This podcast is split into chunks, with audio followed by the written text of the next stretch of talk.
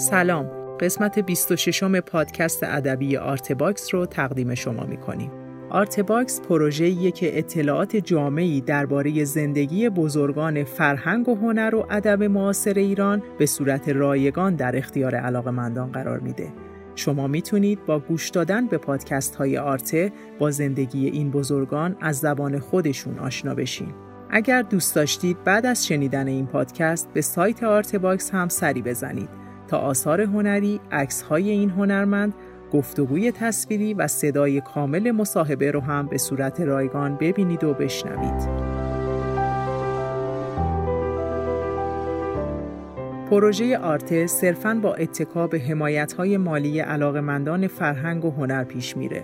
اگر مایل هستید در ثبت تاریخ معاصر فرهنگ و هنر ایران سهیم باشید، می‌تونید با حمایت‌های مالی ما رو یاری کنید. لینک هامی باش که در توضیحات این قسمت قرار گرفته راهیه برای کمک به پروژه آرته.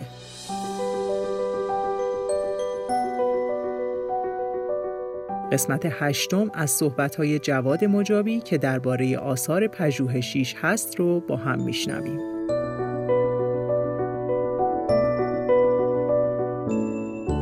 آرته تاریخ شفاهی فرهنگ و هنر و ادب معاصر ایران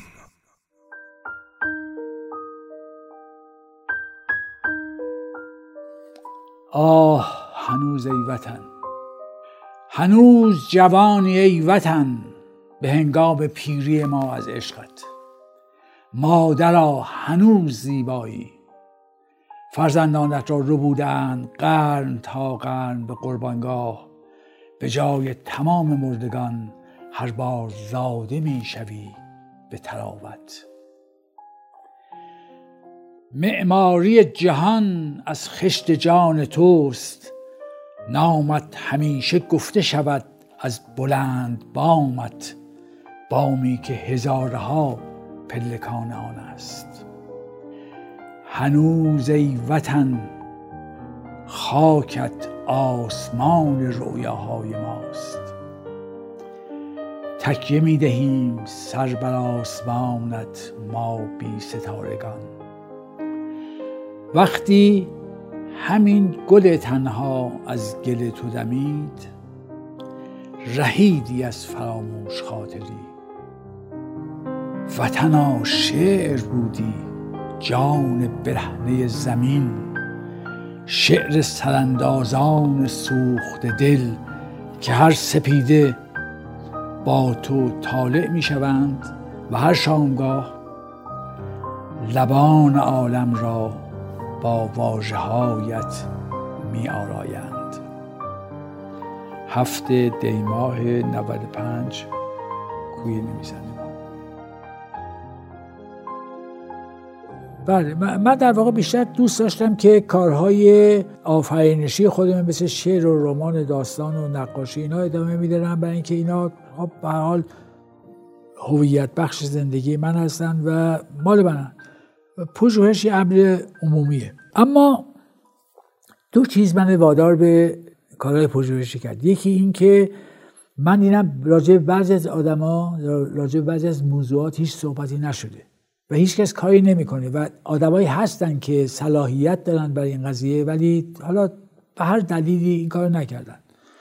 مثلا در مورد شاملو شاملو به عنوان شاعر و مترجم اینا ولی مثلا به بقیه کارش اونقدر توجه نشدن. یا مثلا راجع به ساعدی وقتی مرده بود ده سال یک سکوت مرگبار بود. آخه ساعدی که باعث رونق تئاتر ایران شده تئاتر اجتماعی ایران هستن باعث برکت حضور این بوده.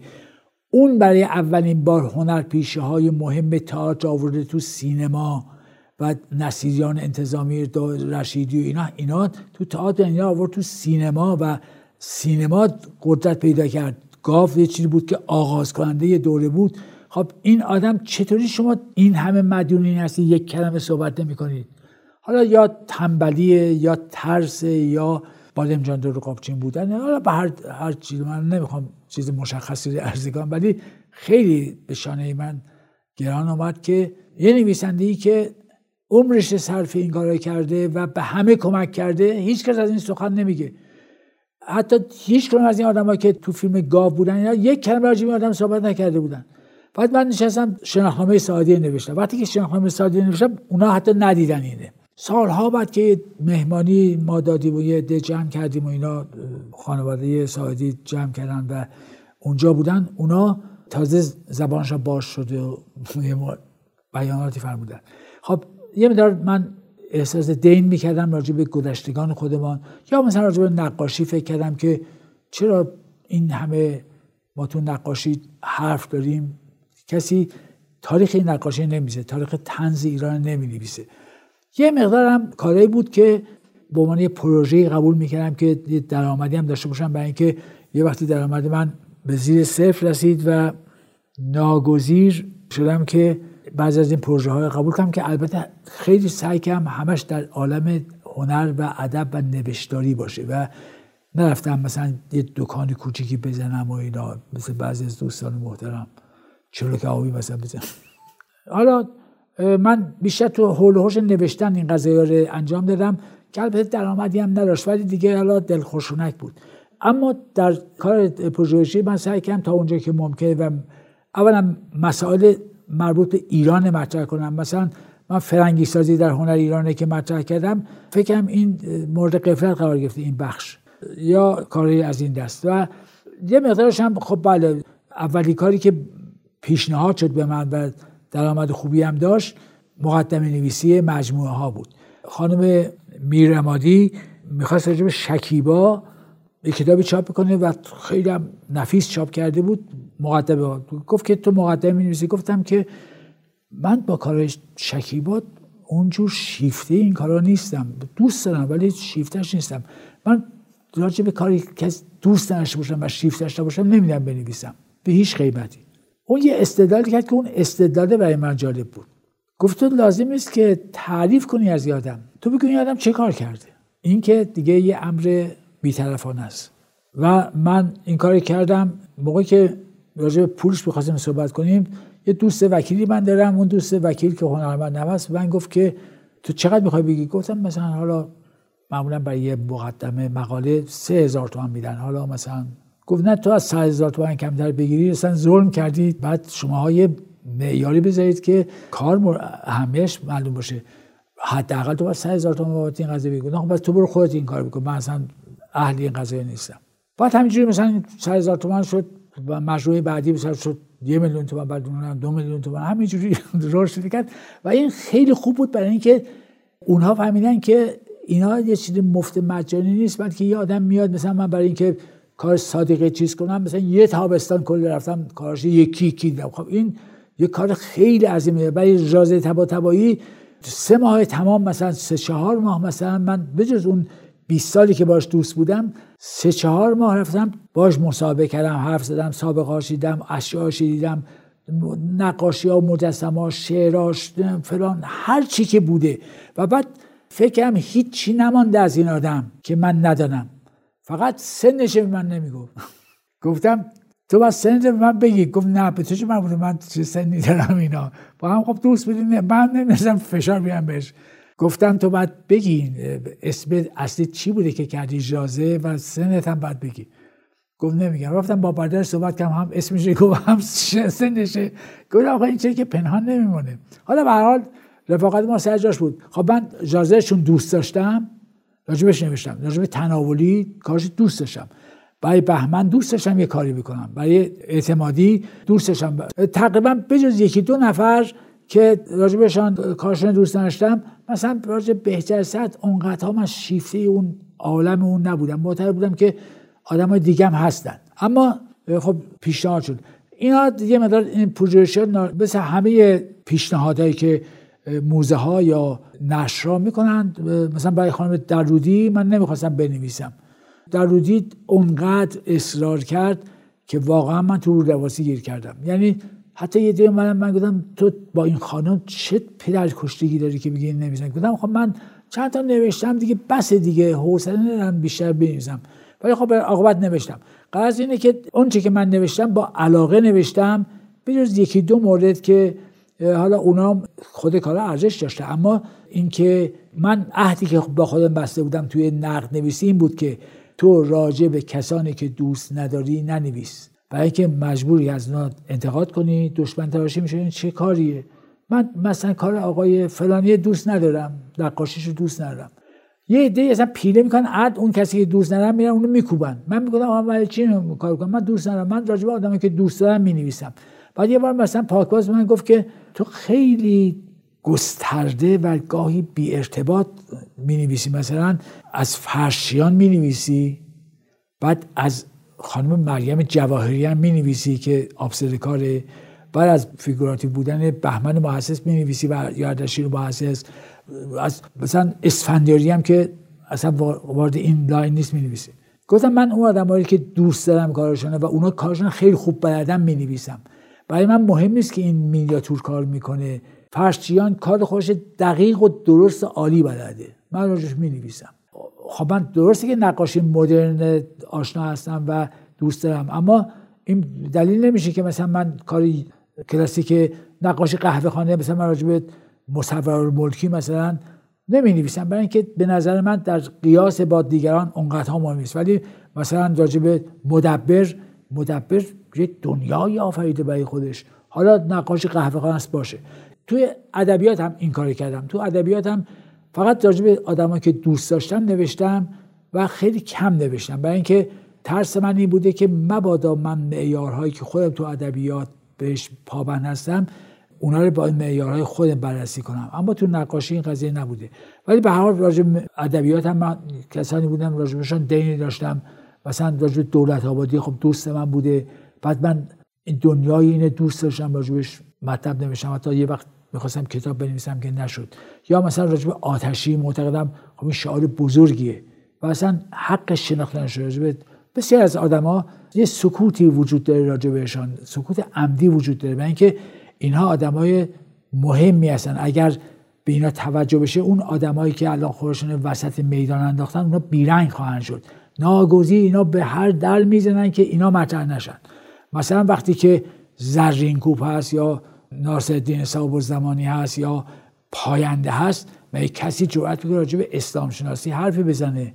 پاینده سه قرن اولی اسلامی اصلا مثل موم تو چنگش بود به زبانهای مختلف روش مطالعه کرده بود. خب اینو بعد بگم فراماسون بزنن کنار که چهار تا آدم بی سواد بیان یه چیزایی بنویسن و یه پولی هم بگیرن. این گرفتاری وجود داره و این خیلی بده تو عرصه فرهنگ. من از سال چهل که سی شیش که تهران همینجور شروع کردم به دیدن آدم ها و آشنایی با اونا و بیشتر کسانی که دوست داشتم حالا از دور یا نزدیک می‌دیدم توی جلساتشون شرکت می‌کردم. بعدها که رفتم تو روزنامه امکان پیدا کردم با تقریبا تمام آدم های مهم اصل خودم در ارتباط باشم. ادبا نقاشان سینماگران تئاتری ها موزیسین ها حتی مثل آدمایی مثل پاینده که جز هیچ رامیان نیستن ولی مثلا ترجمه قرآن پاینده یه شاهکاریه تو زبان فارسی. همه یا مثلا دانش اون تو زمینه مسائل دینی فوق العاده است. فکر کردم که این خاطرات برام یادداشت کنم. مقالاتی نوشته بودم تکی توک راجع به اینا ولی بعد فکر کردم که اینا رو از آغاز بیام بگم من چگونه با اینا آشنا شدم خاطرات من با اینا چیه. بعضی از آدمار فقط دیدارهای مختصری باشون داشتم که خیلی خوشحالم که این دیدار وجود داشته. مثلا یکتایی مثلا دیدم. خب این یکتایی سالا تو ایران نبوده دیگه. صحبت کردن با انتقال تجربه اون یا اهمیت داشت برای من.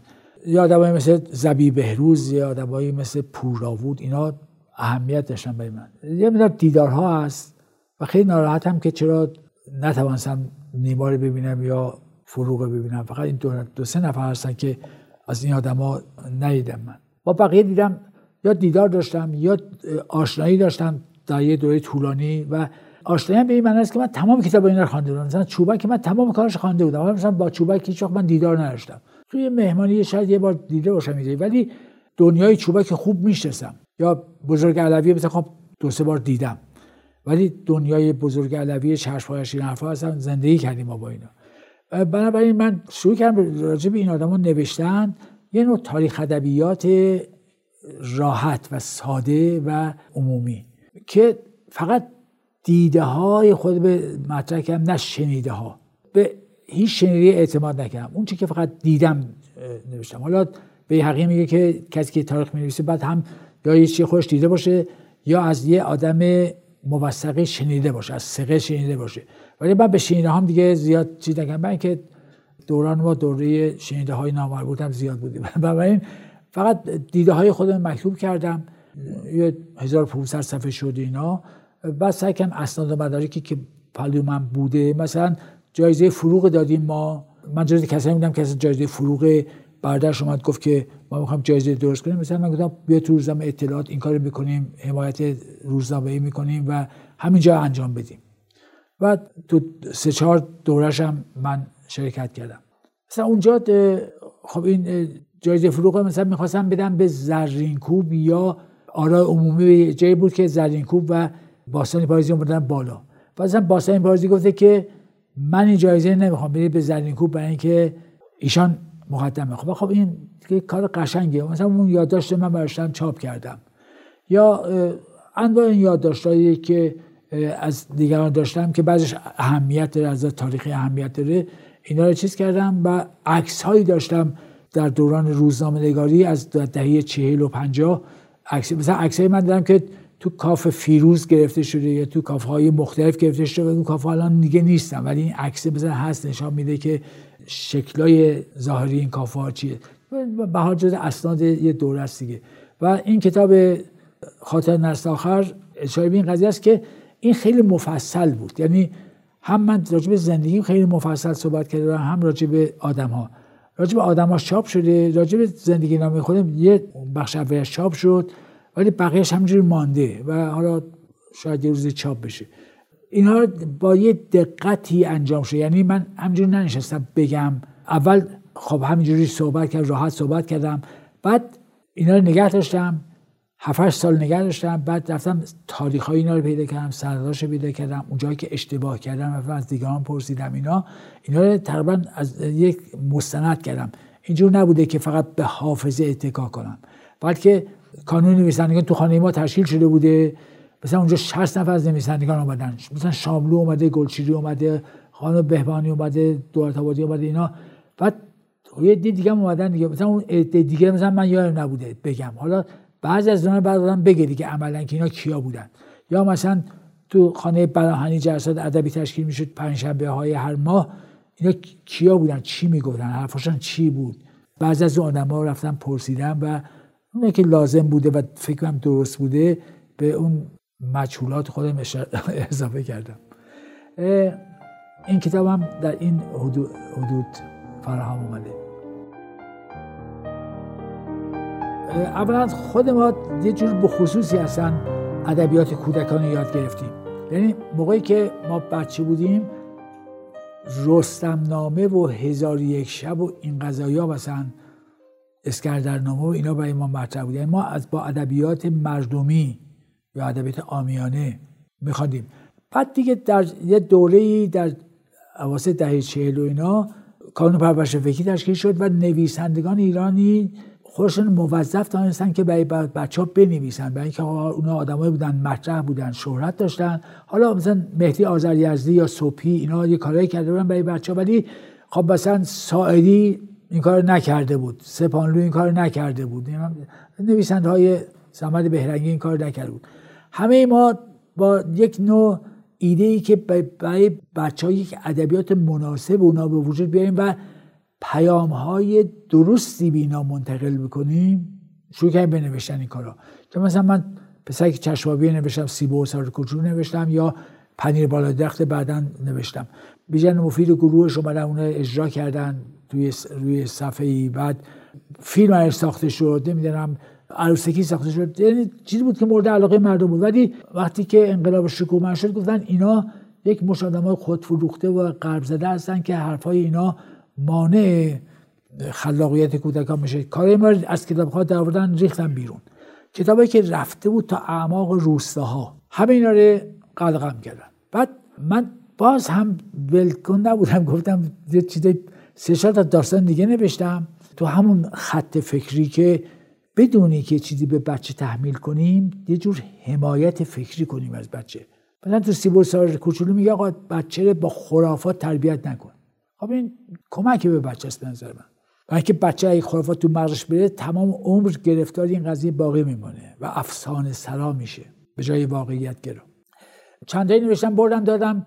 اونا گفتن که نه اینا باید مسائل توحیدی توش باشه مسائل وحیانی توش باشه. من گفتم خب پس بدش کن دیگه دیگه چاپ نکردیم. تا هنوزم چاپش از نوشتم و چاپ نکردم. اولین رمانی که من نوشتم در واقع های خاموشی بوده که بعد 17 سال چاپ شد. بعد دوباره توقیف شد. به اسم بنفشه های سراشیب چاپ شد. رمان بعدی شهربندان بود که چندین ناشر پیدا کرد. بعد شب ملخ بود که ممنوع شد. اصلا جمعآوری کردن گفتن تو به چی راجع به جنگ چیزی نوشتی؟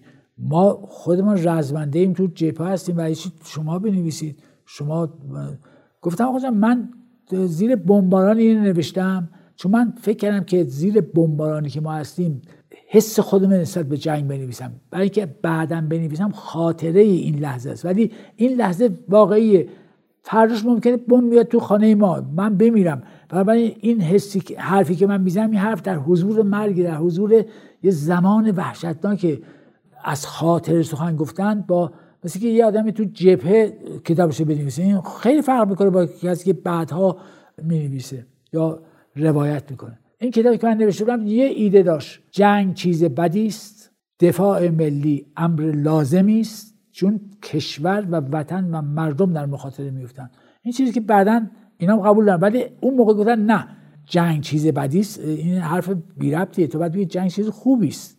گفتم خب من نمی‌دونم جنگ در تمام طول تاریخ بد بوده. حالا من که نمی‌دونم به خاطر شما بگم. کتاب جمع آوری کردن. مثلا وقتی این کتاب من دارم به ارشاد ارشاد فکر کنم این داستان کوتاهه خب تشخیص دارم که مثلا این رمانه در های متعدد و جدا از هم دیگه.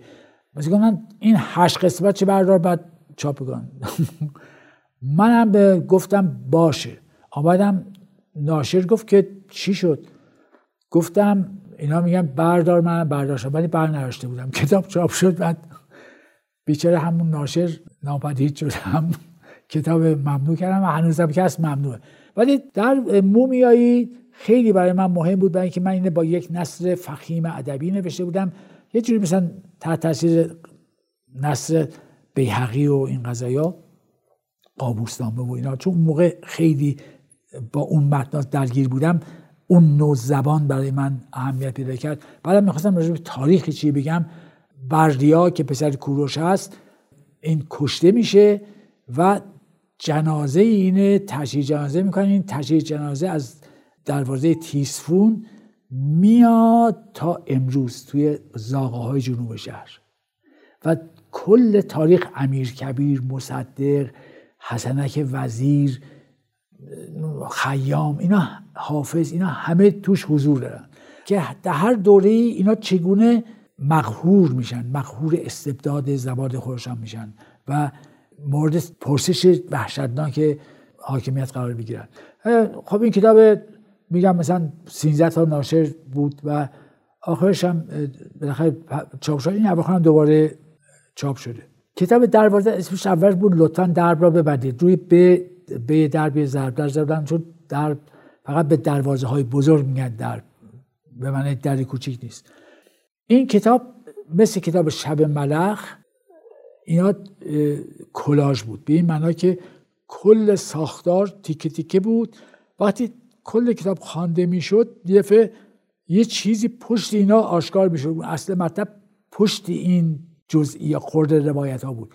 یک روایت کلان بود پشت خورده روایت های به دقت گفته شده. و سوژه خیلی قشنگی داشت. سوژهش این بود که انسان معاصر انسان امروزی ما با دو نوع اهریمن روبرو هست. یک اهریمن قدیمیه که تفکر مذهبی وجود شیطانه که زرتوش گفته بده اسلام گفته بده مسیحیت گفته بده و این شیطان مخربه و حالا اخلاقی خراب می‌کنه مردم به راه بد میکشانه تمام رزالت ها و کسافت ها ناشی از اونه. اون یه اهریمن ای هست که توی ذهن ماها هنوز هست. خیلی از ماها به خدا همونقدر معتقدیم که به شیطان باور داریم.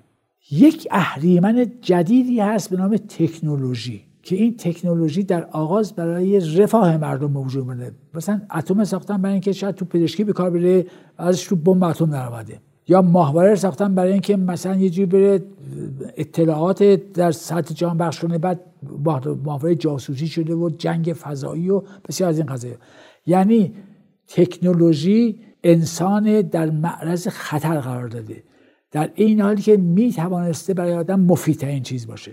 یعنی شاخه ای از علم هست که این علم در اختیار دولت ها قرار گرفته و دولت ها با استخدام دانشمندان در حوزه قدرت خودشان به منویات کثیف خودشان که سلطه بر آرا و عقاید و توده های مردم هست به اون می‌خوان جامعه عمل بپوشنن و این خیلی خطرناکه که دولت به اضافه دانشمند به اضافه هدفهای ناخوشایند سیاسی اجتماعی و اقتصادی. حالا یه مدارش مخصوعی توده هاست یه مدار اطاعت گرایی توده هاست. مشکلات از این قبیل. بنابراین من فکرم که این تکنولوژی جدید اگرچه ما رو به طرف آینده می‌بره ولی در عین حال روی ما ممکنه هر آن ممکن بمب اتمی سیاره نابود کنه. حالا به هر حال این کتاب یه بار چاپ شد بعد بار دوم که بردن گفتم 60 مورد ایراد گرفتن. گفتم بابا 60 مورد که دیگه اصلا چیزی باقی نمونه است. گفتن همینه که هست. من باشم اسمش عوض کردم اون 60 مورد یادم دیگه خوانده بود شد سه مورد. رفتیم صحبت کردیم دو مورد شم. از بین رفت یه مورد من. بعد این خنده داره. یعنی دیگه آخه این چه معنی داره؟ این ای سانسور هم بالاخره یک ما که کلا معتقدیم سانسور به هیچ نباید باشه. بلکه اگر چیز خلاف قانون باشه خلاف مصالح ملی باشه ما باید بریم تو دادگاه دادگاه صالحه با نمایندگان کانون نویسندگان یا سندیکای اهل قدم و یه قضاتی که متخصص این قضیه فرهنگی باشن بریم محاکمه بشیم. اگر چیزی خلاف مملکت گفتیم علیه ملت خودمون گفتیم علیه باورهای عمومی گفتیم. اما اینکه نمی‌دونم 60 مورد می‌کنین سه مورد بعد سه مورد می‌کنین یه مورد. آخه این که این, این چی هست و تازه این در دوره ای است که من به نمی‌دونم رو اینترنت بزنم یا بفرستم خواهش چاپ بشه. آقا این که چه کاریه؟ ایالات نیستن آخرین کتابی است که از من چاپ شده. در اونجا من به یک نکته اشاره کردم. این تقریبا بهترین شاید بهترین رمان است که من نوشتم و در واقع برای همین دلیل میگم آخرین من که دیگه نمی‌خوام چیزی بنویسم چیز دیگه ای ندارم بنویسم. در اونجا من گفتم این جهان به وسیله کودکان پیرنما اداره میشه. یک مش آدمای مسن و پیر هستن که اینا ذات کودکی دارن. یعنی در کودکی خودشان ماندن. اینا کودک دیدید؟ لج می‌کنه یه چیزی می‌خواد یه عروسکی می‌خواد. چه بلایی سر آدم میاره؟ میره گاهی چقدر بیرحم میشه چقدر بیمنطق میشه و میگه همینی که من می‌خوام باید بشه و گریه می‌کنه و پا میکوبه. یک عده حالا اسمش مکرون اسمش ترامپ اسمش استالین اصلا فرق نمی‌کنه. اینها کودکانی هستند که پیرنما هستن یا پیرانی هستند که کودک ماندن.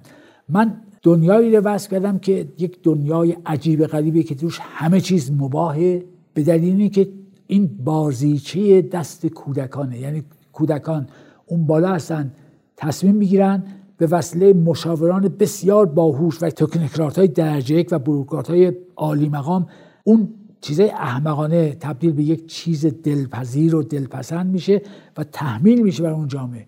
مثلا توی این رمان که در یک فضای نیست در اسمش هست ایالات نیست در جهان دیگه در یه جای خیالی هست اونجا مثلا آدما میان تو تلویزیون راجب دزدی های با افتخار صحبت می‌کنن راجب آدمایی که کشتن صحبت می‌کنن چون هیچ کس به کاری نداره. مثلا یه پدری میاد میگه من 18 نفر کشتم. بعد پسرش که باش اومده میگه که بابا میشه مثلا بعضی از این کشته ها رو منم درش سهیم بکنی؟ میگه نه تو باید خودت زحمت بکشی. من تو چرا می‌خوای حق من پامال کنی؟ یک چیز تنظامیز عجیب غریبی راجع یک دنیایی که همه چی توش مباهه. به نظر میاد مباهه. یک بی‌نظمی وحشتناک. بعد پشت قضا یک نظم تکنوکرات دقیق که کنترل می‌کنه این بینظمی و بینظمی می‌خواد باشه. اون نظم این بینظمی رو کنترل می‌کنه و بالای اون باز اون بینظمی تصمیم گیرندگان اصلی است و در واقع مزحکه جهان معاصر در اشل جهانی. اصلا ربطی به یک کشور یه منطقه نداره. من سعی کردم که مسئله جهانی نشان میدم که ما گرفتار یک مشت کودک های مسن شدیم و اینا اداره می‌کنن. چون برای من خیلی تعجب آوره که ملت ها اینجور علیه رهبرانشان هی اعتصاب کنن هی اعتراض کنن اینا و کوچکترین اهمیت اونا ندن و کار خودشون می‌کنن. سرمایه پشتش هست و قدرت دیگه. حالا گفتن در این نگفتن داستان فاشیسم یک نفر است. فاشیسم یک سیستمه یک دستگاه و نظام خاصی است. نمیدن یک نفره باشه. ولی اینجا یه, یه نقاشی هست که نقاش خیلی خوبیه که شعرم بلده بگه و بسیار آدم روشن فکره و این دیکتاتوره و هر کسی دلش می‌خواد بیدلیل می‌کشه و نابود می‌کنه یا تو زندگی مردم مداخله می‌کنه اموال مردم سرقت می‌کنه آدم ها رو محروم می‌کنه از حق خودشان. این قهرمان داستان یه آدم دو سوی است دولایی است. یعنی یک بخشش هنرمند خلاق باهوش و یه بخشش شکنجهگر و جانی و اینا. مثلا مثل سرپاس مختاری که بهترین پیش ساخته موزیک موزیسین درجه یک ویولونیست عالی. در این حال شکنجهگر. و تعداد اینا کم نیستن. یا مثلا نرون روم آتش داره که شعر بگه راجبش شعرش فقط اونجا گل کرده. این شخصیت یه شخصیت فاشیستی است که یک تنه زندگی خودش پیش میره و به دلیل اینکه از ثروت فراوانی بهره تمام اون چاله چوله های قانونی هم پر می‌کنه و کسی مزاحم کارش نیست. و من خواستم بگم که خشونت در دنیای ما به یک جایی رسیده که تقریبا بیمنطق شده. مثلا توی یکی از این صحنه ها این آدم نشسته با رفیقش دارن کباب می‌خورن بعد سیخ کباب رو می‌کنه می‌کنه تو قلب یارو رو می‌کشه. بعد میگه که بعد خوش من چرا این کاری کردم؟ هیچ هم ناراحت نیست ولی می‌پرسه چرا این کاری کردم؟ خب این خشونت بیدلیل یه چیزیست که سابقا نبوده. هر کسی دزدی می‌کرد خب یارو میاد دزدی می‌کرد. الان زورگیر میاد. کیف من و شما رو می‌گیره. یه چاقو هم تو شکم ما میده اون چاقو اضافی دیگه فول من که کیف من گرفتی.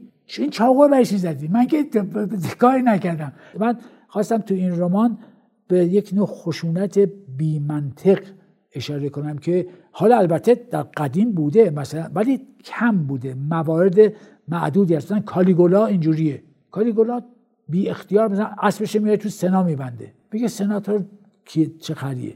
یا مثلا توی ایران یه آدمی داریم به نام ولید توی خلفا یه آدمی داریم به نام ولید ابن یزید که مثلا این با خدا مبارزه می‌کنه قرآن تیرباران کرده بوده با تمام مهارم خودش ازدواج کرده بوده. یک چیز عجیبی است که توی کتاب اغانی اصلا این یک حیولای تاریخیه و خیلی نمی‌شناسن بعد کتاب دیگه ای که هست اسمش در این تیمارخانه است که در این تیمارخانه اسمش در این طویله.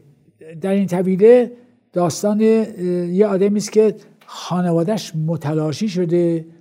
این مضمون داد که بعد دنبال شناسایی خانواده میگرده. مضمون اصلی رمان جسمانیته. یعنی من احساس کردم که کل تاریخ ادبیات ما متکی بر روح ستایش روح و خارداشت جسم. یعنی نکوداشت روح هست و جسم همواره خار داشتن. حالا هم مذهب کمک کرده به این قضیه هم حاکمیت کمک کرده. من گفتم چرا به جسم توجه نشده؟ توی نقاشی ایران کم کم داره مسئله جسمانیت و تنانگی که لغت چه خودم ساختم مطرح میشه. مثلا بهمن محسس یا حسین مجابی مثلا یا از جز اولین کسایی بودن که جسم انسان مطرح کردن که مغزش اندکه. و بعد زوال جسم. بعد آدم با جسمش رشد می‌کنه با جسمش ازدواج می‌کنه شغل داره آزادی درک می‌کنه مثبت است یا غیر مثبت است به جنگ میره کشته میشه زنده میمانه. یه طوری ادبیات ما پیش رفته که بیشتر مسائل روحی و معنوی و اخلاقیات برتر بوده تا مسئله جسم. من گفتم بله مسئله روح مهمه ولی روح همون ذهنی است که تو خود این جسمه. بنابراین ما باید ادبیات ما و هنر ما به طرف بیان مسائل جسمانی بره. نسل امروزی ما بدون که حالا دنبال این فلسفه وافیا باشه عملا به طرف یه نوعی جسمانیت میره. برای اینکه با فردیت خودش آشنا داره میشه و جسم براش اهمیت پیدا می‌کنه. فرهنگ جهانی هم به جسم اهمیت میده اینام. ولی در فرهنگ ایرانی توجه به جسم خیلی اندک بوده و بیشتر به فضائل اخلاقی یا رضایل اخلاقی پرداختن تا به اینکه او این آدم زنده است مادیه و این این شخص این جسم داره این کار می‌کنه. تو چی میگذره؟ من چیکار دارم؟ این آدم داره این کار می‌کنه و جسم اهمیت داره. من سعی کنم جسمانیت مطرح کنم. این کتاب رفت اونجا توقیف شد طبق معمول. بعد از یه جای یه روزی دعوت کردم. من که من توی سمینارهای شرکت کنم راجع به اوید زاکانی. من گفتم عبید زاکانی که شما زایی تو سرش داره کتابش هم ممنوع چون یک سال راجع به عبید زاکانی صحبت کنم. گفتن که ما تصمیم گرفتیم صحبت کنیم به شما مربوط گفتم خب باش. گفتم تو بعد صحبت کنم که تو متخصص این کاری. گفتم خب آغاز کنندم باشی. گفتم باش. گفتم من به شرطی میام که این کتاب من اجازه بدید. و اون مرد محترم کوشش کرد و این کتاب ما اجازه گرفت.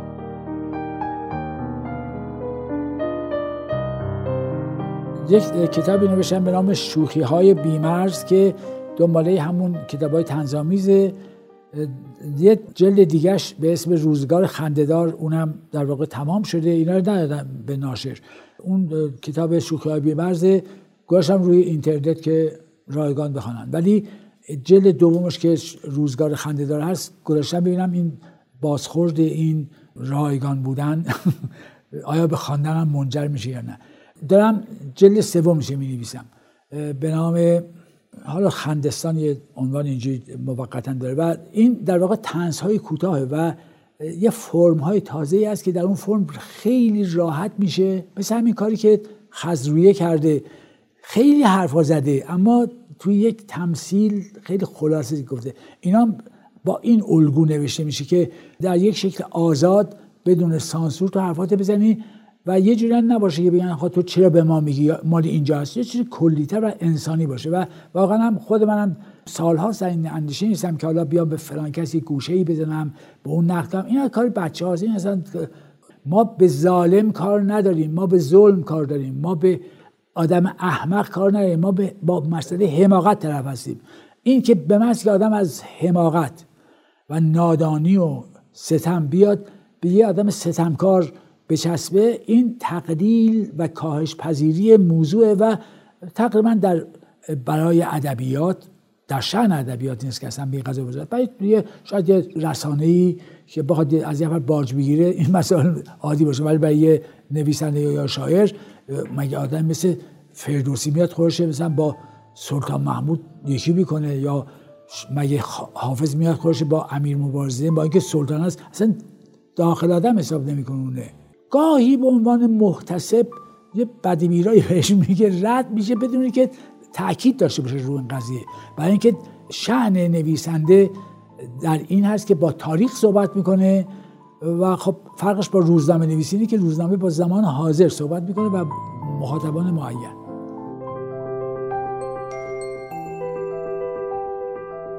خیلی ممنون که وقت گذاشتید و پادکست ما رو شنیدید. در قسمت بعد جواد مجابی درباره تنز برامون صحبت می‌کنه.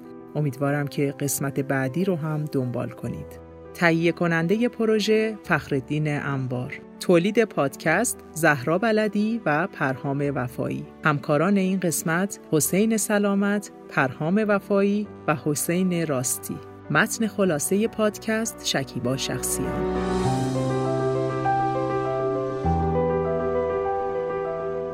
من مریم بلدی هستم و می‌خوام بخش جدیدمون آرتیکست رو هم بهتون معرفی کنم. ما در آرتیکست داستانهایی از سرگذشت بزرگان فرهنگ و هنر و ادب معاصر ایران رو براتون میگیم که دیگه در بینمون نیستند. امیدوارم آرتیکست رو هم دوست داشته باشید.